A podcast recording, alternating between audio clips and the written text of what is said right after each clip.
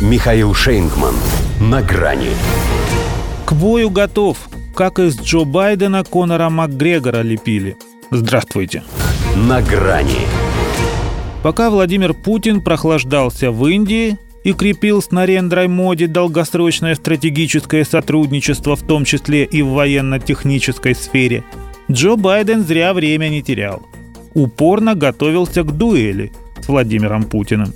Целый день у Белого дома сменялись кавалькады черных внедорожников, что подвозили и увозили консультантов из силовых ведомств, которым здесь вполне можно отнести и Госдеп. А ближе к вечеру президент США связался с европейскими секундантами, выработал общую позицию с лидерами Британии, Германии, Италии Франции. Чтобы выглядело так, будто за ним весь свободный мир – все-таки один на один он идти на Путина побаивается. Впрочем, кажется, что и его самого прилично прокачали, слепив вполне себе добротную, пусть и престарелую политическую версию Конора МакГрегора. Не в том смысле, что в Джо тоже течет ирландская кровь, а потому что было слишком много шума, эпатажа и оскорблений в стиле «я тебя порву». Клочья, то есть. Серьезная же подготовка требует тишины – им бы сделать паузу в словах. Дать своему бойцу возможность отвлечься, выспаться, подышать, пульс выровнять. Фильм «Пророки» ему показали бы, чтоб вдохновился. По крайней мере, могли бы не трепать языком и хоть какие-то сюрпризы приберечь на поединок. Вот предупредили в Госдепе, что составили чертовски агрессивный пакет санкций. И остановились бы на этом. Пусть противник поволнуется, попереживает, покоя лишится из-за неизвестности – что же там за санкции-то такие страшные? Нет, все разболтали.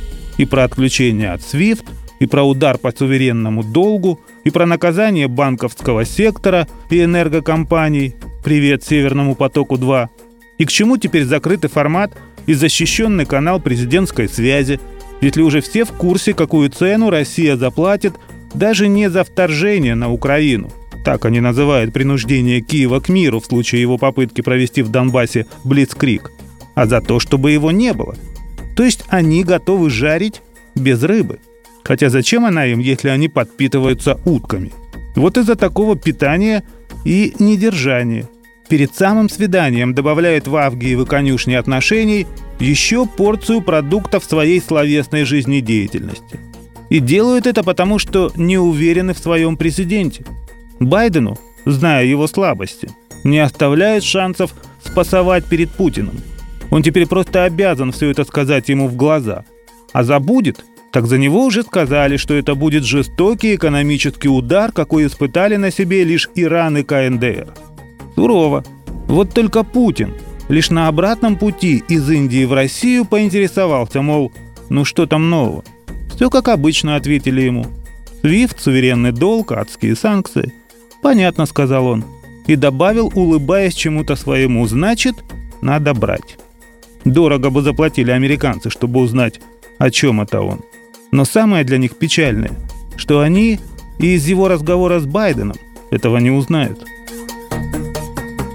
До свидания. На грани с Михаилом Шейнгманом.